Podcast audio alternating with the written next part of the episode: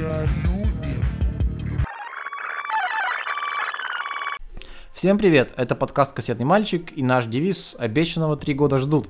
Дело в том, что первый выпуск этого подкаста выходил, как мне подсказывает SoundCloud, 5 месяцев назад. 5 месяцев! Помните это время, да? Еще все боялись коронавируса, сидели дома, надевали маски, никуда не ходили. Странное было время. Э, короче, это все плохие новости. Хорошие новости в том, что сейчас у меня появилось больше свободного времени, и я теперь планирую выпускать подкаст чаще.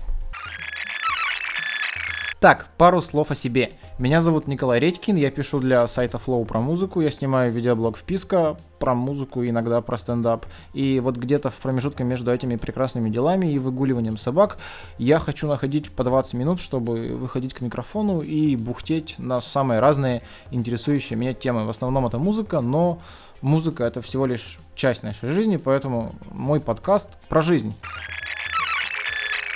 Но сегодня все-таки про музыку, сорян. На тему этого подкаста меня вдохновил текст Андрея Никитина на дорогом мне сайту Flow. Два упоминания в первые две минуты, это успех. Текст посвящен альбому Ливана Горозия, он достаточно комплиментарный. Мне самому альбом, ну, скорее не понравился, потому что Ливан Горозия живет какой-то другой жизнью, чем я. Он э, такой классный, буржуазный, очень модно одетый мужчина, который катается по городу на крутом велике под альбом Bon Iver, а я просыпаюсь утром и думаю, ну, может быть, мне не просыпаться утром, фиг знает. Короче, ну суть-то не в этом. Если про каждый альбом, который мне не понравился, кто-то будет писать такой вот большой э, прикольный текст, суммирующий то, что происходит в нашей музыке прямо сейчас, я не расстроюсь, а даже наоборот обрадуюсь. Э, в тексте Андрея есть такой момент, где он рассказывает о том, что в современном мире артисту, который записывает музыку чуть более сложную, чем Катя Адушкина или Артур Бабич, ну, жить довольно непросто. Его со всех сторон теснят э, люди, у которых инстаграмы, тиктоки, клауды, там, миллионы подписчиков на ютубе, и которые э, гораздо больше умеют э, ухватить внимание слушателя. Ну и типа инфопоток быстрый, тренды еще быстрее, а если ты в 2020 году слушаешь музыку альбомами, то, скорее всего, ты дед, и тебе пора на Олимпийский проспект посыпать дорожки песком. Это, в принципе, не очень далеко от правды. Я недавно был в большом ТикТок- house е, это дом, где живут звезды ТикТока, они там вместе снимают э, контент, как-то коллабятся, создают шоу, делают э, интриги для своих подписчиков. Короче, такой дом 2 для зумеров, если хотите. И я удивился тому, насколько просто они относятся к своей музыке. То есть для них это не акт творчества, типа «Воу, я делаю музыку, я творец», а просто очередной контент, который можно э, запулить в соцсети им можно напомнить о себе, можно продать его слушателю, рекламодателю и потом, если повезет, поехать с ним в тур. То есть, с одной стороны, я себя почувствовал старым дедом, типа я-то относился к музлу по-другому, а с другой стороны, ну, я не мог этим не восхититься. То есть люди, они мыслят э, как э, уже как молодые бизнесмены. Наверное, это тоже прикольно. Но давайте будем честными. Вот эта вот дилемма, когда серьезному артисту противопоставляется артист, э, хайпанувший в моменте с одним хитом, она берет свои корни из глубокой древности, ну, то есть года из 2003, да. Помните же «Фабрику звезд», когда вот на раскрутку молодых артистов были брошены Первый канал, Русское радио и другие э, вот эти монструозные медиа эпохи. И теоретически у тебя есть шанс попасть в TikTok House, если ты молодой, обладаешь запоминающейся внешностью, умеешь улыбаться на камеру, снимать липсинки, то попасть на «Фабрику звезд» в 2003 году у тебя было шансов ровно ноль, если ты не двоюродный племянник Фадеева, или там не э, брат сестры Матвиенко. Я к чему веду? А к тому, что артисту прошаренному, артисту, который мыслит э, совсем другими категориями, чем количество миметичной информации на единицу времени в своем треке, ему всегда было непросто. И не просто ему сейчас, но с той разницей, что сейчас аудитории настолько много, что, мне кажется, любой проект, любой, даже самый нишевый, может ее найти. Вряд ли эта аудитория принесет ему миллионы, как LJ, или вряд ли потом он поедет в тур по дворцам спорта, как скриптонит, но у него появится шанс быть услышанным, и появится шанс сформировать вокруг себя вот ядро из слушателей, которые будут его любить и принесут ему немножечко своих денег. В 2003 году, в безинтернетное время, такой артист чувствовал бы себя еще хуже. Он бы начинал каждое утро с поиска объявления о работе в газете из рук в руки и даже, наверное, не мечтал бы о новых слушателях. Ну, а теперь самое время поговорить об альбомах. На самом деле разговор о том, что формат альбома умирает, я слышу тоже, ну, наверное, последние лет 10. Я помню, как сначала альбомы убивали пираты, потом MP3-плееры, эм потом даже магазин iTunes, который позволял пользователю покупать песни отдельно.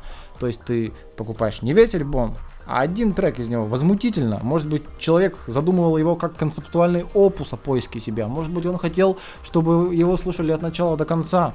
Фиг тебе, человек один трек. И, короче, то, что люди слушают музыку не альбомно, а синглово, это такой э, дискурс, который держится в музыкальной журналистике очень много лет и достаточно душный дискурс. Но, хотя он правдивый, я сам слушал музыку таким образом. Помню, когда мне было лет 13, и я ходил на рынок города Верхней Пышмы покупать кассеты, я старался покупать сборники, потому что денег у меня было немного, и э, мне казалось, что гораздо прикольнее купить сборник, где ты послушаешь сразу несколько артистов, чем альбом одного исполнителя, где ты послушаешь только одного артиста. Ну и еще на сборниках того времени, например, на сборниках «Союз» всем известных, э, песни обрезали до двух минут для того, чтобы их больше влезало на кассету или на компакт-диск. Я не знаю, я никогда не покупал компакт-диски, потому что у меня тупо на них не было бабла. То есть можно сказать, что сборник «Союз 16» был таким пра-пра-пра-пра дедушкой плейлиста на Spotify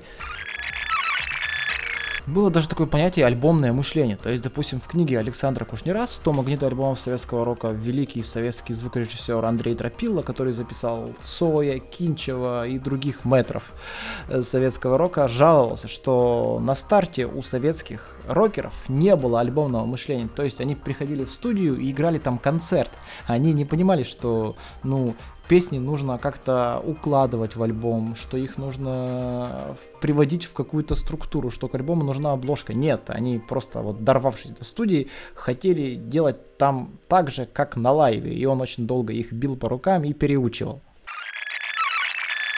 Вообще, мне кажется, альбомное мышление это то, что отличает человека, для которого музыка всего лишь фон, от человека, для которого музыка, ну, извините за пафос, способ познания мира. Потому что даже музыкальная индустрия, она очень долго шла к формату альбома. Музыкальный альбом в том виде, в каком мы его знаем, появился в середине 60-х годов прошлого века, когда несколько молодых групп вдруг решили, что им не в кайф просто так записывать песни и помещать их на пластинку, а им в кайф рассказывать более цельные истории и задействовать для этого больший арсенал выразительных средств от обложки альбома, ну, до того порядка, в каком расставлены треки на пластинке. Это не значит, что вся картина мира была резко перечеркнута и все кинулись выпускать только альбомы. Нет. И до и после группы Beatles было много музыкантов и даже целых музыкальных жанров, артисты которых мыслили исключительно синглово. То есть, допустим, в электронной музыке до сих пор 12-дюймовый сингл это самый ходовой носитель, и музыкант может всю жизнь выпускать так свои релизы, а о большом альбоме как-то даже и не думать потому что, ну, нафига оно ему. А сам формат альбома и его хронометраж, он ведь тоже очень часто менялся. Я недавно слушал много рэп-альбомов середины 2000-х, и их слушать невозможно, как минимум из-за того, что э, тогдашний формат предполагал забить CD просто до отказа всеми имеющимися треками. То есть там в ход шли бисайды, аутейки, какие-то ненужные ремиксы, совершенно проходные песни. Вот казалось бы, выкини их и получишь классный альбом, но нет. Э, считалось, что нужно если человек покупает диск, то нужно дать ему максимум. Ну и в 2010 тоже наше отношение к альбому много раз пересматривалось. Например, мы практически уравновесили форматы альбом и микстейп. Возьмите микстейп Chance the Rapper Acid Rap 2013 года. Чем он хуже полноценного альбома, который выпускается на мейджоре? Да ничем, просто автор решил так его назвать. Может быть, чтобы сбавить груз ожиданий, может быть, еще по какому-то одному ему ведомому принципу. И хуже от этого он точно не стал. Или была такая вещь, как плейлисты. Такой формат активно пропагандировал Дрейк несколько лет назад, когда он выпускал не альбом, не микстейп, не EP, а то, что называл плейлист просто, видимо, руководствуясь каким-то духом времени, когда стриминговые сервисы окончательно победили, Spotify стал новой религией, ну и все стали слушать музыку плейлистами. Может быть, он подумал, что таким образом он лучше продаст свой релиз. Это он всегда умел и мог. Короче, после текста Андрея я пару дней ходил и думал, а почему мы до сих пор слушаем музыку альбомами? Почему мы все поголовно не перешли на плейлисты? Почему там на сайте Flow каждый год в конце года мы составляем списки лучших альбомов? Почему на всех витринах стриминговых сервисов есть огромные большие разделы новые альбомы? Почему это все не умерло? А, спустя два дня меня осенило, что надо полезть за ответом в Google. Я полез, вбил в поиске, почему важны альбомы, и одна из первых страниц, которая мне выдалась, это было, почему до сих пор важно покупать альбомы на CD. И вот от этого мне стало реально грустно, потому что если вопрос ставится так, то значит в деле действительно одно старичье, которое выбирает между CD, винилом и форматом lossless. Ох, господи. Короче, я забил на Google и пошел спрашивать друзей. И одним из самых интересных ответов, которые я получил, было потому что мы все, сука, ленивые. А хороший плейлист собрать очень трудно. Алгоритмы Spotify и Apple Music не всегда с этим справляются, и самому тебе что-то делать лень, потому что ты уже взрослый человек, у тебя семья, дети, тебе, я не знаю, нужно посмотреть, еще успеть любимую серию сериала, и вот тогда ты просто тупо скачиваешь альбом и утром по дороге на работу его слушаешь, потому что, ну, нефиг заморачиваться. Тут, я думаю, у каждого есть такой пример, когда, допустим, ты куда-то летишь, и перед полетом в спешке скачиваешь там себе 5 или 7 альбомов, чтобы провести эти 3 часа не зря. Ты не собираешь себе плейлист, это слишком дофига делов. Ты просто заходишь в стриминг и качаешь себе альбомы, потому что знаешь, что 3 часа надо провести с пользой. Это крутой ответ, и я всегда знал, что лень спасет и будет двигать вперед всю нашу поп-культуру. Е. Yeah.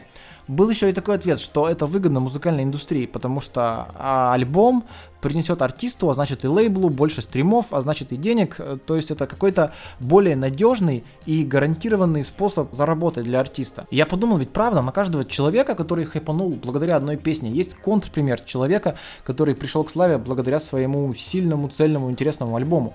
То есть на каждого фараона с его песней про мертвые Найки есть свой скриптонит, который непонятно где был бы сейчас без своего дебютного альбома «Дом с нормальными явлениями». Вот что было бы, если бы Адиль этот альбом не выпустил, а вместо него пулял бы только синглы, синглы и синглы. Был бы он там, где он сейчас, сомневаюсь. А на каждого Федука и LG есть своя монеточка, которую альбом «Раскраски для взрослых» поднял на огромную высоту. И вот э, успех его она будет пытаться повторить своим вторым альбомом, который мы, я надеюсь, услышим осенью этого года. У меня еще есть вот такая теория. Не скажу, что она верная прямо на 100%, но альбомы, как будто бы для меня, это такие удобные отрезки для того, чтобы разделять ими время. Ну, типа 2015 год я запомнил по альбому Марабу, 2017 год по альбому Tragic City, 2011 год по какому-нибудь альбому Гуфа. А, и в этом смысле они куда более удобные, чем отдельные песни, потому что песня так сильно не привязана к году, песня так сильно не привязана ко времени своего выпуска, как альбом, который, по сути, ну, такой слепок времени его породившего. Я прекрасно понимаю, что, скорее всего, во мне говорит моя профдеформация, а на самом-то деле люди меряют время какими-то другими категориями. Например, ну, какой президент был в таком-то году или в таком-то году. Окей, в России последних лет 20 это будет сложновато. Но вы поняли, к чему я веду. К тому, что альбомы это больше про ощущение времени, про дух момента. Хотя, безусловно, я думаю, и контр примеров здесь найдется немало. Какая-нибудь песня может гораздо ярче выразить дух эпохи. Например, песня «Перемен» группы кино мне рассказывает про конец 80-х, примерно все, что мне надо про него знать, и никакой альбом даже близко рядом с ней не стоял вот по этому ощущению схваченного Zeitgeist а. Вот, что еще? Многие люди уверены, что альбом всегда нужно слушать от начала до конца, что вот это такое произведение, которое требует такого вот прослушивания. Э, и да, и нет. То есть в том, чтобы посидеть, послушать альбом, причем не посидеть, послушать его за работой, а прямо сесть, погрузиться, воткнуть наушники, а если нужно открыть на Genius разборы песен, почитать тексты, потом посмотреть клипы, в этом тоже есть особенный кайф. И я, допустим, стал так слушать музыку во время пандемии, когда э, я понял, что совсем разучился слушать музыку вне движения. То есть для того, чтобы приколоться за какую-то песню, мне нужно обязательно либо проехаться в такси, либо прогуляться с ней там по бульвару и так далее. И вот тогда я просто садился в кресло, купил себе специально, заказал в Икее, это не плейсмент, э, брал наушники и вот попытался таким образом э, вникать в то, что я слушаю. Но это далеко не единственный способ. Скажу больше, это ну, достаточно хардкорная штука. И не каждый альбом ты прямо вот так вот захочешь воспринять от начала и до конца. Допустим, я очень люблю и уважаю альбом Kanye West, My Beautiful Dark Twisted Fantasy, но когда последний раз я прямо слушал его от и до? год назад, да, наверное, даже два или три. Вот, при этом песню Runaway, допустим, я кручу постоянно. Есть и такие альбомы, для прослушивания которых нужно определенное состояние. Ну, типа альбомы не на каждый день. Они либо очень страшные, либо очень зловещие, либо обладающие какой-то своей энергетикой, которую ты не хочешь пускать в свою мирную жизнь. Допустим, я очень уважаю альбом «Гражданской обороны. Долгая счастливая жизнь», даже люблю его, но вот чтобы послушать, мне нужно войти в какое-то особенное состояние. И, как правило, я вхожу в него вопреки своему желанию. Очень люблю такие совпадения. Когда я заканчивал писать подкаст, в дверь позвонили, э, пришел мой товарищ, и первое, что он мне сказал с порога, было, блин, пока ехал, послушал новый альбом группы «Союз», он очень классный. Сложно с этим не согласиться, потому что белорусская группа «Союз» и правда очень крутая. Я оставлю ссылочку на их альбом в описании этого подкаста. Туда же я кину ссылку на текст Андрея про Ливана Горозию, почитайте его. И я буду благодарен, если вы мне напишите, слушаете ли вы музыку альбомами, или почему вы не слушаете, почему вы перестали, отказались от пагубной привычки и теперь потребляете ее исключительно плейлистами на Spotify. Мой телеграм-канал называется «Сломанные пляски», там можно найти мой контакт и написать мне, рассказать все то, чего я не знаю. Вот, в следующем, третьем выпуске подкаста, я надеюсь, его не придется ждать 5 месяцев, я отвечу на какие-то вопросы и, короче, мы еще не раз к этому вернемся. Вот, спасибо, что послушали, спасибо, что поддержали этот подкаст лайком или репостом, или там ретвитом, это все очень важно, и э, как только я поставлю все это дело на поток, я постараюсь сделать так, чтобы подкасты были во всех сервисах, на Apple Podcasts, на Яндекс Музыке, где-то еще, пока его можно слушать на SoundCloud или в моем телеграм-канале. Вот, зовите туда друзей, подруг, а я попробую сделать так, чтобы читать этот канал было интересно. Ну и слушать подкаст тоже. Спасибо еще раз. С вами был Николай Редькин. До новых встреч. Пока-пока. тебя люблю.